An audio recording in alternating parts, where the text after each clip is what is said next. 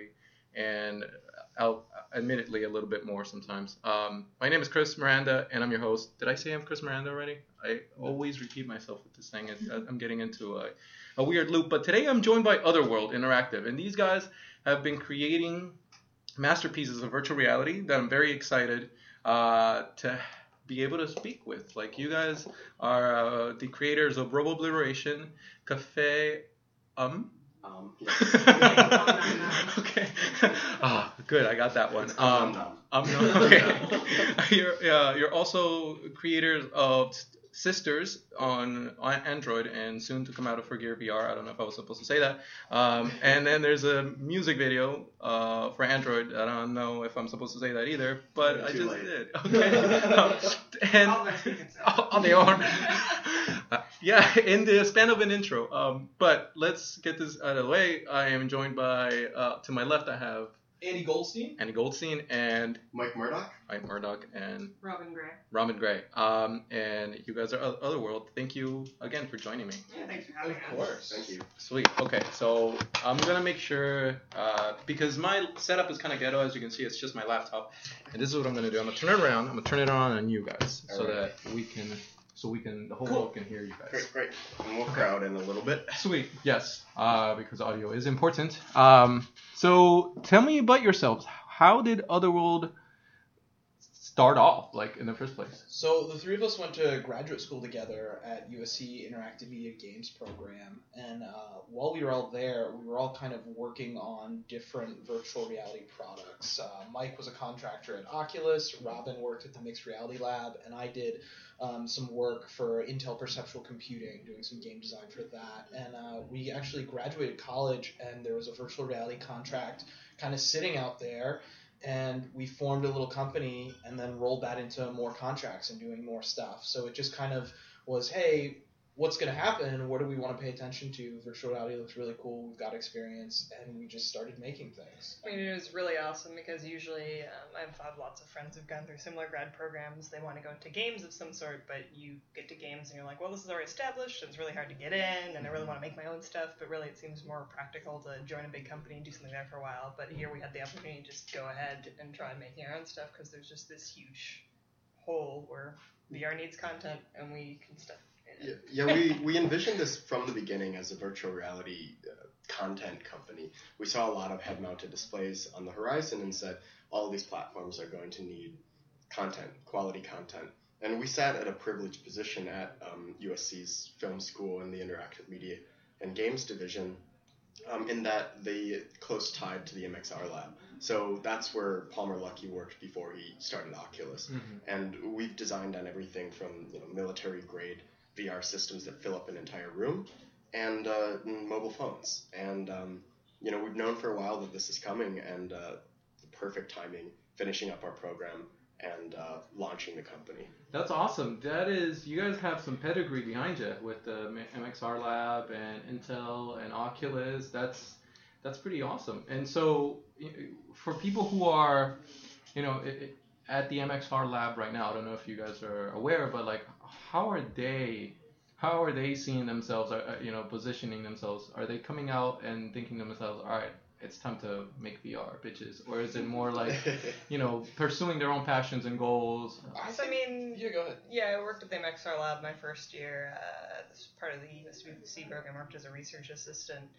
And I mean, they're strictly an academic lab. Um, like most academic research labs, they get a lot of government funding, particularly military um, contracts. And so for them, it's kind of like, well, it's cool that everyone else is doing VR now. We've been doing VR. And they're just kind of continuing to do their own really cool research experiments and all that I mean, stuff. they've been doing cool stuff for what 20, 30 Yeah. years in virtual reality. I mean, they really know what they're doing down there, and they've really got some cool technology. And I think they kind of look at the rest of us saying, "Hey, glad you're aboard, man. Yeah. I'm glad you've kind of Yeah. got on." I mean, there's this like kind of everyone's like, oh my god, virtual reality, it's so new and shiny, but you know, it's it's been around for quite a while, and research and academia has known that. Uh, Yeah. People like Disney Imagineering have been poking at it for ages. but this is, you It's know, now consumer grade. we're at one of the first points where these products are now consumer available. Mhm. You know, it's recently that you can pack all the parts together together into something that's sub four hundred dollars, or that it can come out on your cell phone. Right. So that's one of the reasons that I think you're seeing a bunch of this resurgency. But let me ask you this, and this is a question that you'll probably get asked around a lot. And you know, what makes you guys confident that VR, mainstream consumer VR, will be successful this time around? I mean, look at all the big guys that are backing it. That was Some an easy question. Yeah, I think- come on. I mean, don't worry, I'm before step it's it just up, like. Disney and its theme parks occasionally breaking out some VR to the public, but now it's like Google, you got Sony, rumors of Apple, Microsoft. Well, and we don't just point at them and say like, look, money. That's why it's going to but happen. But come on, money. yeah, money, money helps a lot. Um, uh, but you know, mainly uh, what the MXR lab was doing a little bit before Oculus formed was democratizing the, the tech. So let's stick a couple you know iPhones in there and see if we can do VR displays on just cell phones, and they were very successful Wow. with that. And so um, we're at the point now that million, millions of people have a phone in their pocket right now that can run VR. So um, they all they need is a viewer, and all they need to want the viewer is perfect content. So they go into VR to watch a new music video for their favorite band, or an episode of a cartoon um, that they're really into, or play a, a little game. Or you know, we've been covering the market too, like a tie-in to a movie. Um, these sort of marketing budgets are available, and they extend the transmedia reach of um, advertising a lot, and so that's why it's happening now. Yeah. What is and so you mentioned you know the uh, advancement of mobile technology, um, and I see that you guys aren't putting your, your eggs in just one basket. You're going for desktop VR and uh, mobile VR. But in your minds, you know, where is the future headed to? Is, is which one is going to be where the bulk of the market share will be? Yeah, I think that's a great question because I think you can approach that question from multiple perspectives. You know, I think from what you can build on a computer, you can definitely create, you know, better experiences than mobile. You know, if you think about the games you play on your PS4 versus a game you play on a mobile phone, the graphics are better, the stuff you can do is more, they're longer experiences, but you can still play on a mobile phone. Now, the stuff that you get on the mobile phone, you know, is downloadable and more people can consume it. So for virtual reality to really take off and grow, I think it's going to start in the mobile phones. But for those people who really enjoy it, I think you're going to get some really awesome experiences from the computer stuff too. So it's not Yeah. just one platform. I think it's all over. It's a whole ecosystem of stuff that's coming out there. We look at the Venn diagram of the Note 4. That that's the only phone that the uh, Gear VR from Samsung works with. The Venn diagram of that and hardcore gamers is not very much overlap, but um, but the phones in the coming years that are released are going to be VR optimized. Are going to be pretty great platforms in their own right um, to consume and to really enjoy this type of content. And That being said, um, we've targeted a lot of our stuff is, is, is targeted towards phones because we believe you know the hardcore gamers are already kind of into VR. They're like, oh, this is really cool. We love new tech. Let's try out this new tech. Um, but we really want to encourage people who might be a little bit afraid of VR. They might not feel like there's anything really there for them. We want to hit those people to come up with something that they will enjoy and to kind of lure them and get them to cross the threshold. Yeah, I mean, That's Join how- the cult of VR. Yeah. we really want you know someone to talk to their friend and say, "Oh, I tried this really cool VR experience. You should try it." And that person to say, "Okay, let me give it a try." And it's something really cool, something they they see and they can see the future of it, and then they themselves download it and try and show it to their friends. Uh, That's a good point. The the word share. Um, that's what helps technology proliferate. So when people could share ideas via email or animated gifs of dancing babies or on YouTube easily share with people, that's what really made a platform take off. And mobile is great for that. You can do a VR experience, you can hand it to your friend very easily, and um, enjoy these experiences. Um, th- there's a ton of YouTube videos of people just reacting to watching YouTube videos um, and once that whole culture becomes, um, you know, into VR, into that space, then we'll really see it take off. I, and so I, I want to ask you guys about your sort of your creative goals and the aesthetic that you put into your games and experiences because at the end of the day I, I wonder like how you guys how would you guys want to be remembered like what do you what is otherworld like what is what is what are what what is what is the defining feature about your art- artistic uh, expression and what it what is the feeling that you're looking for out of your user that sets you from everybody else that's trying to create something cool? I'm gonna defer to Robin.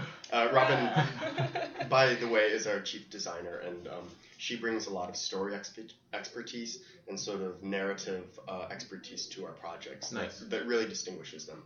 Yes, I mean, I'm, I'm a sucker for stories and other worlds. Um, I was the kid that was just like, ah, you know, Lion the Witch and the Wardrobe, that's sweet. I want there to be other worlds out there. That'd be awesome. And VR kind of fulfills that for me.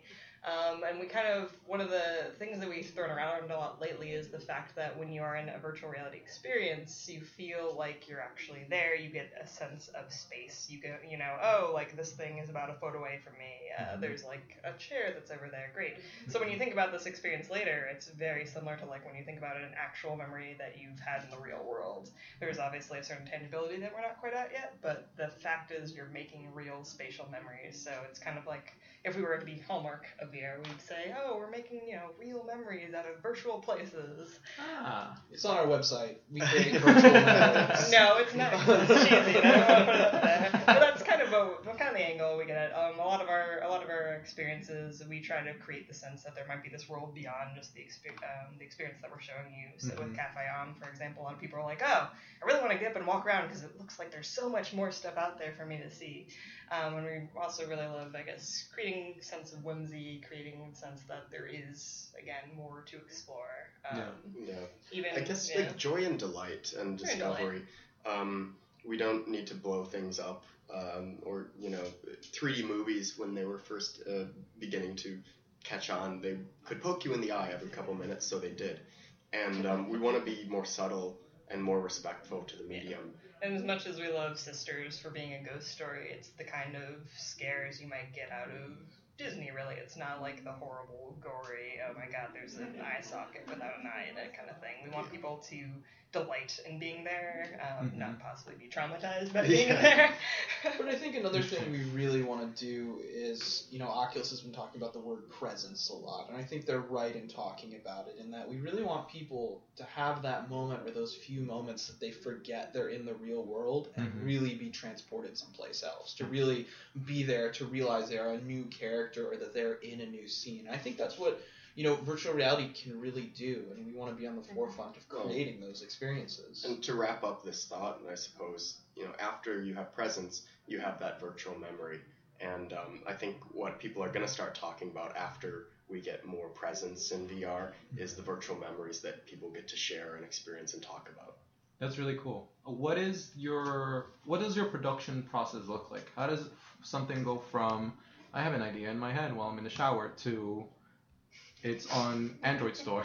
well, usually Mike and I are like, oh my god, this idea is great, and Andrew's like, no, no, guys. let's, uh, let's pull the craziness down about five levels, and then we settle on something that we think will be I kind of do the business perspective of things that we're making, Yeah. so sometimes I shut things down. But beyond- unfortunately, But beyond the beyond the idea phase, um, we came out of USC, um, and I also came from the CMU ETC program, and both of those emphasize this kind of rapid prototyping approach, where you go, oh, you have a cool idea, let's try rolling with it, let's try making it fun. Does it feel fun? No, it doesn't feel fun. Let's try a different approach. Hmm. Um, so rather than sinking in, you know, months into an idea, we aim to like come up with something within a week or two weeks, and we see if that's something we can continue So floating. most of Wow. our productions generally are around a month, and it's basically full time working on one thing, trying to identify why it's good, why it's fun, highlighting that, and then trying to turn that into a small bite sized kind of piece, into like a vertical slice, because the great virtual reality now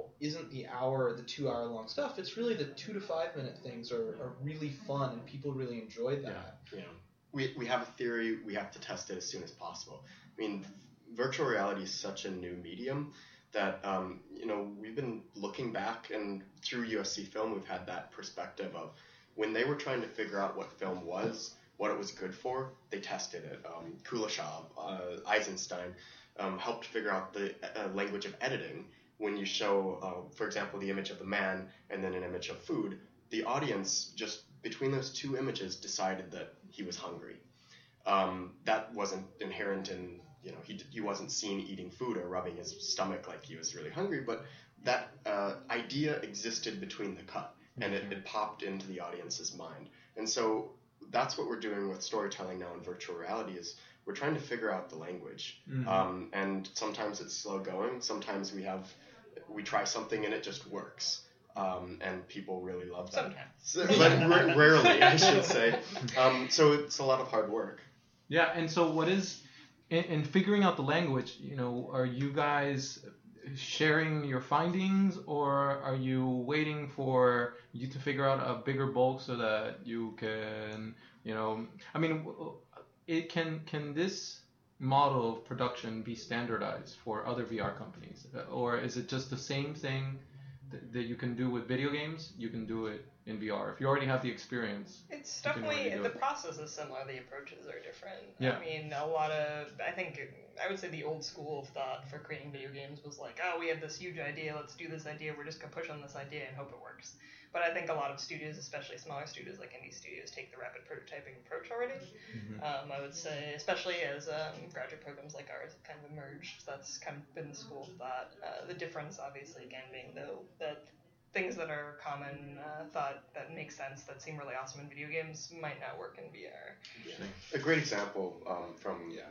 the Call of Duty, for example. Andy will. Yeah, no, I always use this example from Call of Duty because it's it helps you understand uh, kind of you know what's going on. So Call of Duty, when you play that, your character is running like I think like 10 meters per second, something like that. To give you a comparison, the fastest hu- fastest human might run five meters per second or so.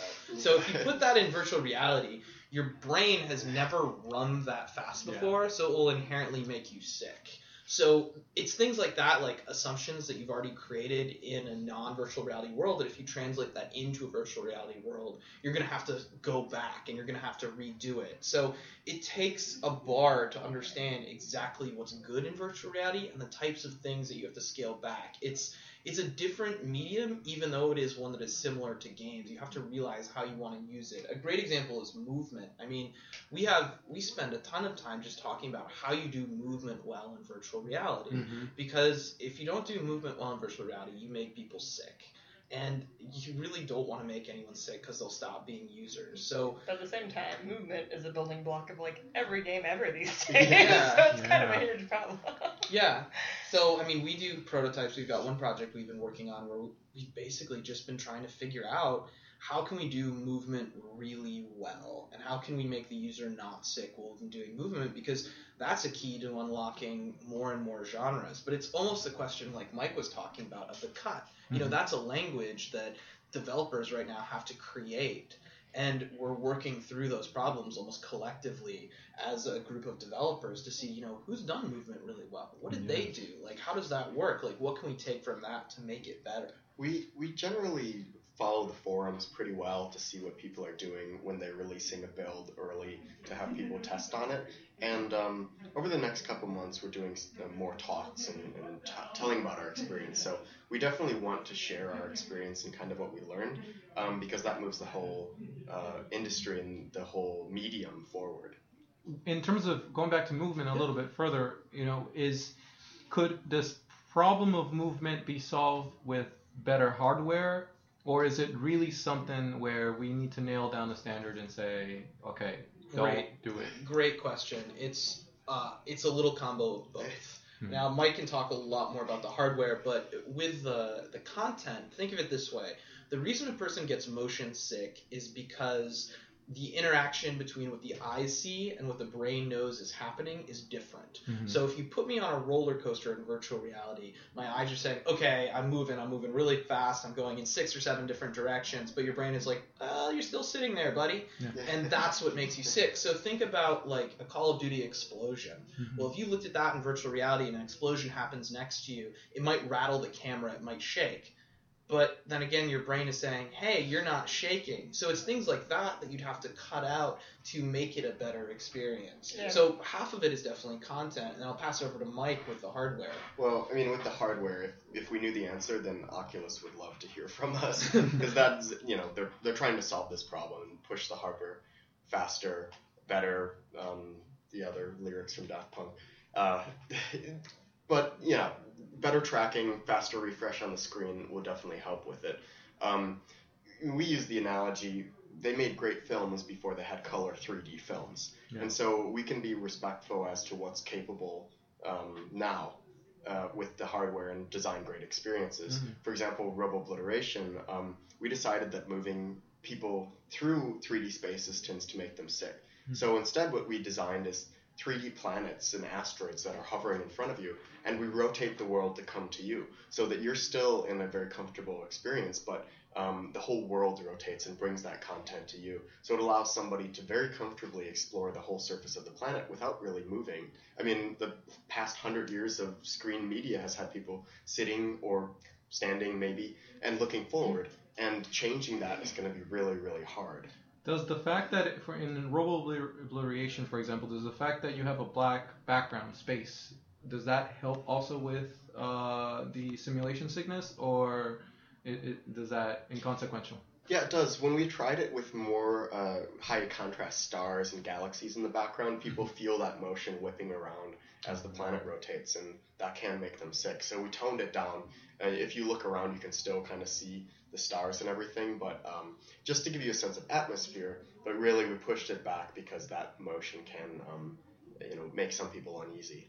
There's so I feel like there, and correct me if I'm wrong, but I feel like there's a fine line between uh, providing people with delightful experiences and uh, hand-holding too much. For, for, for example, like I, uh, I'm gonna have to disagree in some of the things about movement because I'm crazy. I can handle Team Fortress 2 with DK2 for nine hours straight. That's awesome. I, You rock, it's man. yeah, I'm, I'm weird, and but it but the first half hour, oh my god, was, my stomach was like. I, you know, I, I completely uh, don't disagree with you. I think the point that I would make is to say that if we are trying to grow a virtual reality consumer market, Yeah. then we don't want to turn off the first people to try it. We need to grow it and to create experiences that are kind of soothing in the kind of motion sickness way will allow us to have more users who will come back and share with their friends. Mhm. And so it helps the community by not creating these crazy kind of Yeah. roller coaster Not everyone's stuff. gonna cross Well, the 30 and- minute hump. I agree. And, and also, you know, for everybody like you, um, there's the complete opposite. There's a um, decently uh, large percentage of uh, moviegoers who can't handle 3D movies with the glasses. That just makes it gives them headaches. It makes them sick. Yeah. And so 3D movies, they can't do it. Same thing's going to happen with VR. So you've got your mutant superpowers, but you know we, we try to um, we try to also design for somebody who um, does uh, is a little more susceptible to sickness. And I would say from a selling the dream standpoint too, there's a certain level of the illusion that gets broken when you go, oh, I'm running around, but my ass is still sitting in my chair. Like Mhm. we, I think Cafe On works really well because you are just sitting in this thoughtful space. As soon as we go, oh, if you move this analog stick, you can start walking around, even if people don't feel sick. That's suddenly a disconnect from the body and the character that we place them in. We were listening to Ready Player One on the drive up, and you hear these huge passages in the first part of the game. Um, spoiler: the first part of the book where he's just like, oh, I'm running around, I'm like hitting things, I'm uncovering all this stuff all in this virtual world. But in reality, he's like sitting in a tiny car in a junkyard with Yeah. something on his face and some things on his hands, and I'm just like, uh, having dealt with VR for the last six months, I'm just like, I don't, I don't think that would feel really great. Yeah. like no matter how rich Oasis is, it's still like, eh. There is some Hang out there. intriguing research that's That's interesting. that's coming forward, like stimulating um, the inner ear uh, with um, magnetic or, or some sort of. Um, vestibular, ga- galvanic, vestibular, something, something. Yeah. that So sounds like give you- exactly the right might give technical you the that term. you're moving forward, but I mean, your- if your legs aren't moving, you're not gonna feel it. Sure. So, nowhere. so some of those Always be things, like uh, envisioning a head mount that has you know little um, pieces behind your ears that kind of stimulate that, um, could mitigate motion sickness. I'm with you with that. I don't see what's I don't see what's wrong with putting uh, more or less electrodes behind the back of I, I really don't mind because if I don't know if you guys have heard of transcranial direct current stimulation. Like I'm I'm trying if if you're listening and if you have a machine let hook me up let me try it because essentially it's this thing where you like you put hook an electrode to your left arm and uh, another one to your, the right temporal side of your brain and they did this thing i don't know if you guys heard of like um, it was a radio lab They- have you guys heard of that yeah, we one? listen to radio. Dude, fucking Radio Lab, I love it. But they did this one piece where this reporter went to a simulation training in a sniper sniper rifle like situation, and she had to shoot 20 enemies.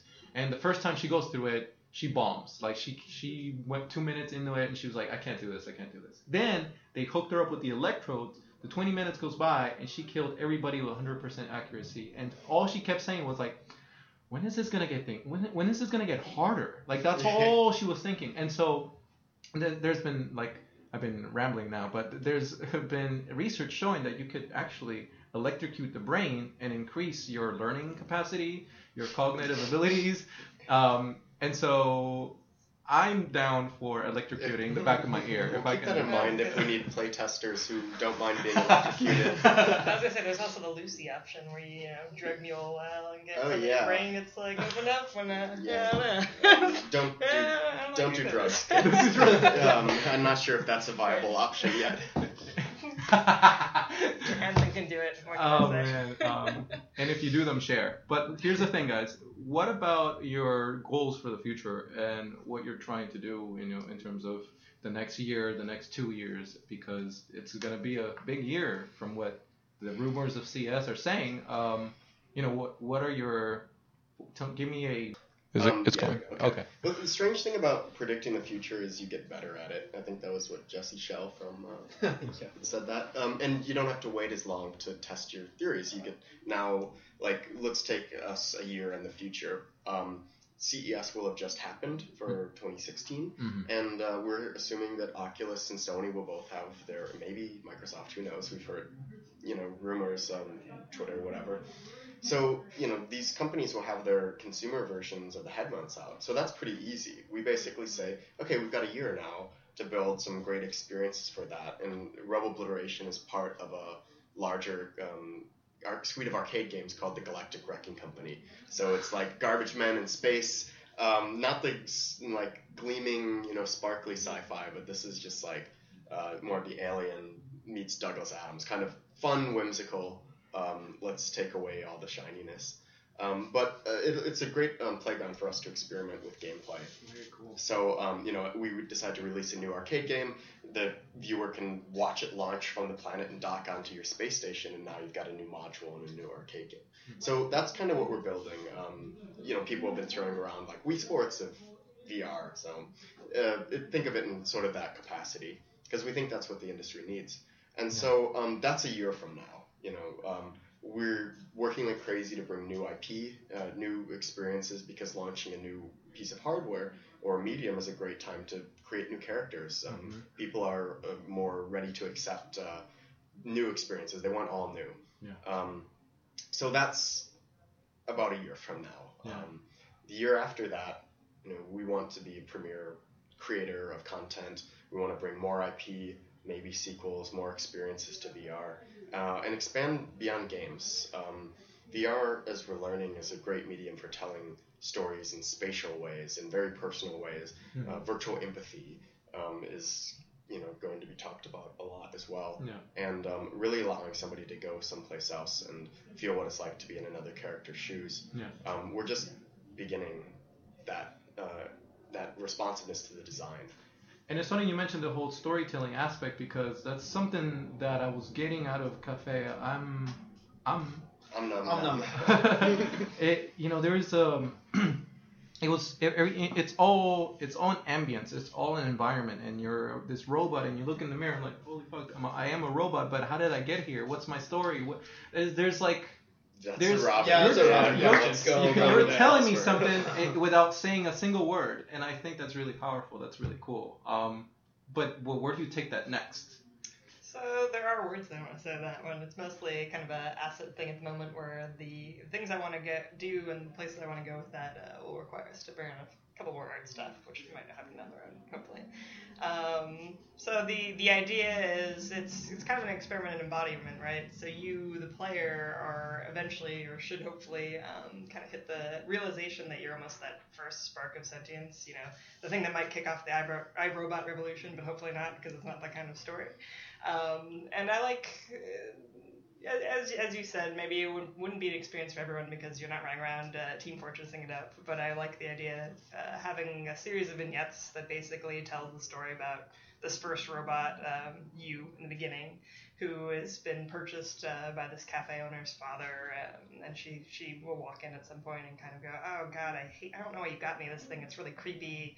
It, it, I hate when it looks at me. And if you look Yeah. at her, she'll just be like, "See, it's doing it again. we It's can make creepy." you feel bad. Yeah, make you feel Yeah. bad. Uh, I want you to be like, oh, I'm sorry. Um, but I want to tell that story of, uh, of this kind of weird 1950s steampunkish uh, world that starts embracing robots and maybe eventually ends up getting replaced peacefully by robots. You know, maybe there's a scene there where you end up uh, at, at the funeral for your human parents and they have no children, so you, the robot, end up inheriting their estate, right? What a story. That's But, like, great. but honestly, you know, something that's really cool about that that I, I love and Ram has talked about a bunch is that because you have an embodiment in virtual reality, because we tell you you are X character, Mhm. what happens when we take that away and you are a different character? What happens when you are staring at the scrap heap of the previous character you were? That is an emotional moment that we can create only because of that, you know, of Yeah. virtual reality in that And- So I mean, Heavy Rain um, kind of tries doing this. It's, Yeah. It skips you into different players' shoes or different characters' shoes, um, but you know you're, you're always in that kind of third-person camera. and They're always kind of doing things that you don't quite want them to do. Mhm. Um, whereas with this, like you are that robot, you can choose to look over, you can choose to stare at the cafe owner's daughter or, or whatever and It's spark that reaction. Um, so how, how much more does that affect the player? How much more enticing is that? And I guess to open up our design process a little bit more for Cafe Âme, um, you know, a, a good analogy is like a pop-up book. You turn the page, you're in another scene. You get to find out what's magical in that Yeah. scene. And you get to figure out like where am I, what happened since I was last here, what's going on now. Um, Yeah, and we're and we have to we have to figure out that Yeah. language. Like how how do we do that without disorienting people? How do we do it in a way where Yeah. you're like excited instead of confused? yeah, um, and then also like we're we're doing interesting things with uh, space. Mhm. Like um, a lot of times in film, the progression is establishing shots. So this is a castle on a hillside and you know medieval, and then you work your way in, and then you see like oh here's the character that we're going to be following around, and then finally you get close enough where they have a dialogue scene. VR works its way kind of the opposite, where you start in this personal space in front of you, uh, and you you know about a two meter um, circle around you is sort of where you first realize where you are, and then we expand that, and then you know more. Like oh, I'm looking out the window, I see my reflection. Then we turn on the lights outside, and now you're like oh, it's a rainy night in Paris. And so that sort of storytelling is spatially we're directing space in the way that a lot of cinematographers Mm. direct the scene, the structure of that um, through a series of cuts. And so, really developing that language for Cafe Âme.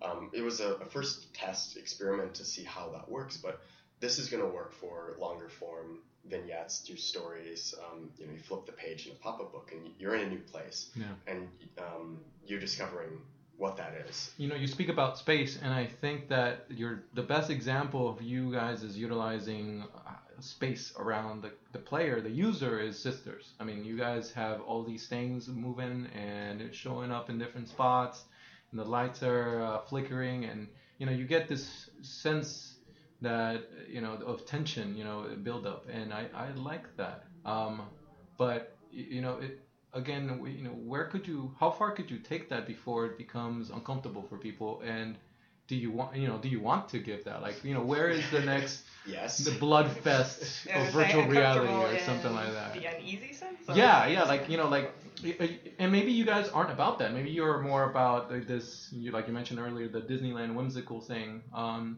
but would you agree or disagree that we're giving people the most gruesome, the most violent, crazy, you know, horror experience ever would give you guys attention and therefore money?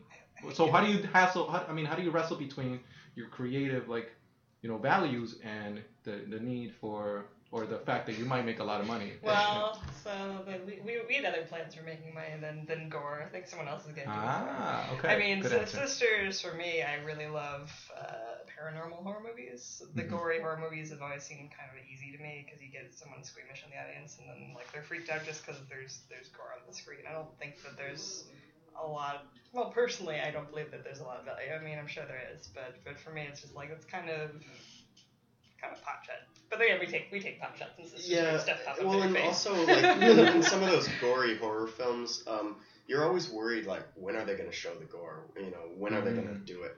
and Um, it's less a thrill and more of a. Uh, well, and where, where we take the design sense for VR is that because you can look behind you, you're worried about what's behind you, and that sense of personal space is Yeah. really compelling the to personal bubbles. to start awesome. working with. Like if I got super Uh-huh. close to you, um, there's a point where it I'd becomes probably un- kiss you. I'd probably, yeah, like, if you got close to me right now. He is a handsome Yeah, man. I kiss Very, him. very, Very, very um, it becomes uneasy at a point uh, for for rendering for these hardware um, things. If you get too close, you can't focus on it because in real No. life your eyes converge. So there is a limit. Um, that's you know foot and a half or so um, that you can't get in that personal space bubble.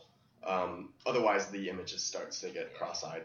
I mean, beyond beyond the visuals too, we we do cause a lot of discomfort. I think in sisters based on audio. Yeah, we Um, haven't yeah. talked at we, all about audio. I think So we cool. kind of disregarded trying to do the gore, trying to do the like I'm going to you know uh, be traumatized for life in exchange for like what kind of stakes can we raise purely with audio, Hmm. and then some kind of lighter, not super gory um, visuals. And like yeah, audio is something we haven't hit on. I mean, Yeah, Yeah, I'd we should talk about audio. I mean, experiences. just Tell just me. to go. I mean, if you think about the new language that virtual reality is creating, Mhm. that it's not necessarily about cuts and movement. Mhm. We believe that audio is even more important because it's a specific way to cue the audience towards where you need them to look. In virtual reality, people can look 360 degrees around them at any time. So how do you get them to look at what you really want them to look at? Yeah. And audio is one of the biggest answers to that. Yeah, in Sisters, we kind of cheated in that we can give you directional cues through binaural recording. Uh, Mhm. if you haven't seen these microphones, they look like a dummy head, and um, it's got microphones in the ears with weird silicone ears. But if you record audio through that, you get perfect spatialization. Listening to audio through one of these microphones allows you to close your eyes and tell me exactly how big the room in which it was recorded was, what the surface of the floor was, and the walls. They're really good. The best example of this is a YouTube one you, you should be able to find called like the barbershop. I Virtual think. barber Or- shop. Virtual yeah. barber So you'll see this guy will kind of circle around you, and he it feels at one point like he's breathing on your neck, and it's really creepy. Yeah. that's, I've that's seen- how close it is. I've seen those, but what is what's the challenge in particular when you're developing virtual reality software and incorporating the 3D audio or binaural binaural Well, audio? What's the what's the challenge there? We cheated with Sisters because it's a ghost, so we can put the audio anywhere, and the user doesn't expect to see the source match up exactly to what they're seeing. Nice. But that's an opportunity as well. First of all, mobile devices don't have the processing power, so just playing back the audio and we don't have to do spatialization saves a little bit on processing. Um, y- you know, it's it's a new space to start designing with spatial, visual, spatial audio. Um, but you know, it, it's clear that that is happening uh, I, very you know, soon. I would jump off of that and try and answer the question say it really helps the abilities of storytellers to use that audio well. In that, you know, however you're arranging the story in virtual reality, if it's a branching narrative, it's a single narrative, you need to you need to get the attention of the user, and audio is one of the ways to do that to help you use the tools and kind of your development toolbox to tell the story that you want to tell. Mm-hmm. Yeah, and for uh, Cafe Âme, actually, we laid down a bed of binaurally recorded rain, and it really helps the. Uh, and then we build audio on top of that, but it really helps the viewer sink into that environment because they have that um, perfect 3D sound. They feel more present, and um, audio's been missing a lot. People have been focusing on the visuals, but Yeah. one of the big announcements at CES for Oculus was Mm-hmm. they had better 3D audio in their Crescent Bay demo. Yeah. Um, not as many people reported on that, but it, it is noticed. That's really it's really important. I mean, yeah. not a lot of people reported on their audio, but like that's a really big breakthrough and really important to virtual reality. so essentially, it's going to be a, a an integrated plugin that's co- that's going to come native with the SDK, or what's going to what's Yeah, going to look like? Um, audio gets into a whole lot of other technical things, but um, so first of all, yeah, the, uh, Oculus, uh, I think they licensed or bought a company that does 3D uh, audio synthesis, so you'd be able to use a plugin for whatever game engine and basically pinpoint where in space that sound is going to come from, and the user will be able to hear it. Um, but to really make 3D audio work for virtual reality, you need something called uh, HRTFs, and those are um, uh, head transform rotation uh, functions, I believe. I should maybe it's right, maybe it's wrong. Um, but essentially, what it is, it's it's a model of your head. So you hear sound um, exactly from your height Mhm. and from your head shape and the shape of your ears. Mhm. So if you heard sound recorded from somebody else's head, it would seem wrong. Um, once uh, you know, and we believe that in the future, very soon, people are going to know their HRTF. They're going to be able to plug it in and hear the proper song or sounds. Um, also with their IPD, you know, the distance between your pupils for VR, Mhm. people are going to know it like their shoe size. Um, it's, it's just going to be a number that they have memorized because it gives them that perfect experience. So Mhm. there's a lot of math needed and a lot of work needed to bring perfect audio synthesis to VR. We're starting to do um, some of that work though. That's awesome. That's good to hear. Um, I'm gonna shift a little bit and ask you about. Um, I, so I anticipate that it's just a matter of time before big publishers like your EA, your Activisions, your Ubisoft start getting in the game, and I wonder if the that eventuality threaten you in any way because you guys are a bit of a small studio. Um, and, and how do you anticipate uh, to compete with these these big Uh, guys? Andy's name, nickname is Business Pants. So we're gonna throw this question to Mr. Business Pants. Uh, so I, you're asking the right question, but I mean, I think what you really have to talk about is return on investment for virtual reality. What really is the ROI for a lot of these things? Now, I think you can safely estimate right now that there are probably about a million virtual reality users. Mhm. That's probably where you are. So- Worldwide, you would say. that would be my guess. I mean, if you just look at how many Oculuses they said are out there, and then how many Google Cardboards they've sold, like a ballpark, I think that's kind of where you are. So, how many devices are out there do you need before one of these big companies wades in and get can get their money back? And you know, that's a very amalgamous number. I mean, I think you're talking millions and millions because not only do you need a healthy consumer base, but you need a consumer base that will purchase, and you need to have enough people that will actually buy it there too. Mm-hmm. So, you know, for those guys, EA, and remember, these are big companies, for them to actually say, okay, we can get back our return on investment, they have to be pretty sure. So I think what you're going to see is that those bigger guys are going to be subsidized by the people actually making the head mounts to make stuff for them. They're not going to go out there and make it and say, hey, we can get our return on investment by just making a game and sending it out there. They're going to be paid to make stuff.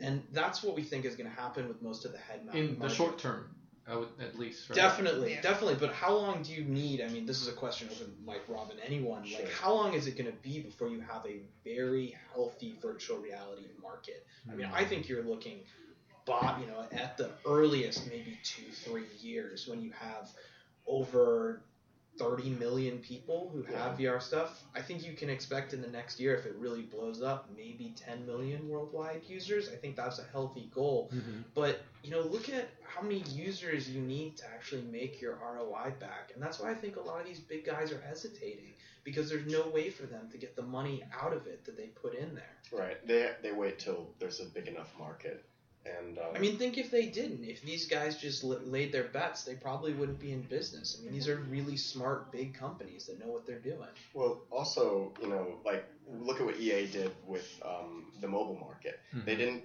enter it themselves. They found a company that was killing it at mobile, and uh, they just bought them.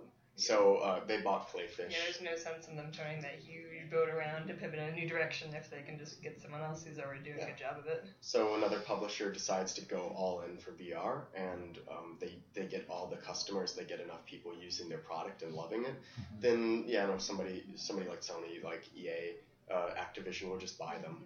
Yeah, so it was never our intention necessarily to compete with the big AAA guys. I mean, you look at the video games market now, and there's a huge space that's been growing for indie devs and smaller devs between the big guys. I don't see any reason why VR should necessarily be And much different. I think VR, VR also is is, wider is spread. aptly suited for indie devs too. I mean, just because type of experiences people want, two to five minutes. Like you're not, you don't have to create a gigantic thing with massive levels to show a really cool, awesome product that people will use right now.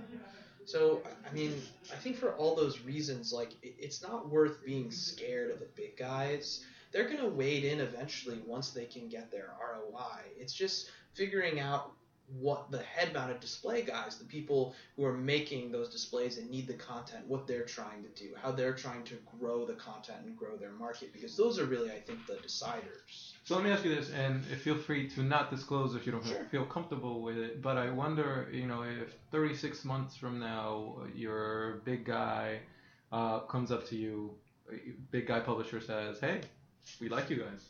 I, you guys are putting something cool. Are you selling? Like, or would you, you know, how, how do you?" Depends what they're offering. I. Yeah, right, That's true. That's true. You know, A what is? We need to know the size of the island that we're gonna get. Um, No, I mean that's a great question. I mean, I think you really have to look at it, at least from my perspective, of where can you do more good in terms of content. You know, if a big guy is going to acquire you, I, I don't know who this is, but let's say they want to acquire us and they say, hey, you're in charge of X amount of fund. Go out there and get all the best VR content and make this thing work. Like that's really appealing because that then means that not only can we then create our own stuff, but we can find like-minded people like us and create great virtual reality content and go fund them. Yeah, it And that's extends our really- reach. Yeah. you know. So we would we we might have a number. We may or may not. If um, anybody listening wants to buy a virtual reality studio. um, but uh, you know, we think um, first of all, creating our own content is where our hearts are right now. Mhm. We love doing this. We love building new worlds and characters that people and audiences and fans get to interact with. Um, if a larger publisher wants to extend our reach so that we can do more of this great stuff and you know we can create more and more worlds like this, you know, we'd love to talk to them at that point. Yeah. And honestly, things move rapidly. Yeah, Just, things just because we get bought at some point doesn't mean we can't go off and do the next big thing later. I mean, there's ample opportunity That's to very continue true, too. pioneering and moving in new spaces. Yeah. No, I mean, I think Yeah. one of the things that you know we always talk about is that when you're you know a big company and you're looking to acquire a smaller company, not only are you looking to acquire the people who make good content, but you're looking to acquire people who know and understands the rules of virtual reality and the rules of the content platform you're creating. Mhm. And that's really important. And you know, we say, you know, we don't know all the rules, but we're trying to pick at them and figure out, you know, what really works and what can be great. And you know, that's really important for our studio. I, I want to ask you, like, you for you personally, deep inside, what is the thing that motivates you to stay in this medium, to keep pushing, to you know, wake up and go back at it, and and, and every you know, like, what is That what's private island. that private island? You're getting No. a private island. I like your priorities. Um, It is so friggin' fun to um, to design these spaces, these games, where um, you encounter a problem and you're like, wow, this it sucks. Um, but nobody else in the world has had this particular problem. Let's figure it out because that's a net gain for the whole medium. Hmm. If uh, if we figure it out, when we figure it out, and um, you know, to be able to build the world around you from the inside of it is something that nobody else has done before. Yeah. Um, that's what this technology allows to tell a story by not just sitting at a blank computer screen and writing what this character did, but actually living in the room that they're, uh, you know, that the story starts in and saying, all right, where would they go first? Um, what is on their night table that defines who they are or in their closet? Um, to design a world from the inside out is just you know addictive and really fun to be uh, designers at do this you time. do you feel like God or do you feel powerful? I mean, what is it that what is it what, He's what the is worst it, God. what Yeah. is it that tickles you? like maybe a really tired god, um, because you you know so like you have to think of you have to build everything from scratch. Mhm. Um, so it, it is like a lot of investment to get to the point where you get to start asking these really exciting questions. Um, I've been talking a lot. Let's pass it off. No, I mean, I think to answer your question, I would say what I think is really cool and really awesome is to say we have a new medium to play with. I mean, we have something that's different. And when was the last time a new medium came up? I mean, this is something completely different. And what stories should we tell in this medium that are so appropriate that will blow someone's mind just in this medium and not in another one? And I think those are the fantastic times that I really love is when we're trying to figure out the next new project or we're trying to put something together and we really have that moments of kind of you know what do we want to tell what do we want to do how why would this work and why are we building it for virtual reality like those are really fun times when it's trying to figure out the next project and figure out how to build it. And a lot of times they kind of start with like an idea of what would be really fun or like maybe one thing we want to test off. So like uh, the cafe started off as kind of like, hey, you know, let's do something that's a, a tech demo. Let's let's do something like that. And Robin's like, well, I have this really cool story I want to tell with that too. And then I think it was one of our friends was helping build a reflection, and we kind of put those all together, and it turned into something really magical. Yeah, people tried it even in the early stage, and they're like, "Wow, like this is incredible." Um, like you know, film started um, trying to tell stories that were already told in theater. Video games uh, looks a lot to film industry, you know, that they're kind of copying. Um, but it took a while for video games to develop its own language, just like it took film a while before they stopped imitating theater and they said, what can we do that is, isn't possible in a book and uh, live theater? Um, each one of these mediums has something magical about it, and we're uncovering that magic. Yeah, we're truly exploring. You guys are truly exploring a whole new world. But Robin, what is it that motivates you? What is it that deep inside gives you the fire? The fire. Rock I stole the Alan. The island. yeah. to me, it's the uh, it's the Narnia effect. You know, you find a medium where you can create that story to give people some moment somewhere in there that tells them that maybe there's something else. Maybe you're not living in you know San Francisco where the streets smell like pee, uh, but there are beautiful views. Maybe No there's something beyond that. Pee and weed. Pee and weed. Pee and weed. Now, Okay. but, um, you know, giving giving people that moment in any medium. I like writing. I like animating. I like making games, and VR is just kind of a another awesome medium that kind of falls within those categories for making those moments. Yeah, that's yeah. No, I, I agree. And you know, speaking of uh, pee smelling streets, the one this one time I went to the VR potluck, and uh, it was it was off in an alley, and on the way to the on the alley there was a guy parked in his car. And he was getting a straight up deep throat blowjob. Like it was, it, he was going like the, this chick was going at it, like oh, like the whole. And I and I was just like, man, this city is amazing. Yeah. like, Yeah. in plain like it was 3 p.m. on a Sunday. This is what you do: hang, hang out in an alley and get a blowjob. Uh, it, it was like, wow, is this Grand Theft Auto? That's why I give people. yeah, you immediately went and stole a car. Yeah. just said, hey, let's see how you do. That, that's like the pinch me, see if it's real, and you're just like, let's steal a car and see if this is real. Then you take off the VR headset. well, okay, okay. well, it still smells like pee. Yeah, well, yeah, that's uh, the reality of life. But here's a question um, that I've asked a few people, and it's one of the crazy questions that I ask people, and I, I wanted to get where your thoughts are. Can you prove to me, uh, in as simple terms as possible, that you, we are right now not in a simulation? Really? No. Can you prove to me? Really? Yeah. Does it matter? That's a good question. I mean, I there's, don't know. what Is is it? that? there's the theory that you know the world, life, the universe is just a giant pattern that's executing itself. That could be considered a simulation. Yeah, DNA is like computer programming, so. We're just I mean, a lot of these, we see these systems True. that, that mimic computer code all over the place. A reoccurring Fibonacci sequence, Yeah. um, a base for a system like DNA. patterns. Yeah. The real question is, do you believe that cheapens the experience of life? The graphics are awesome.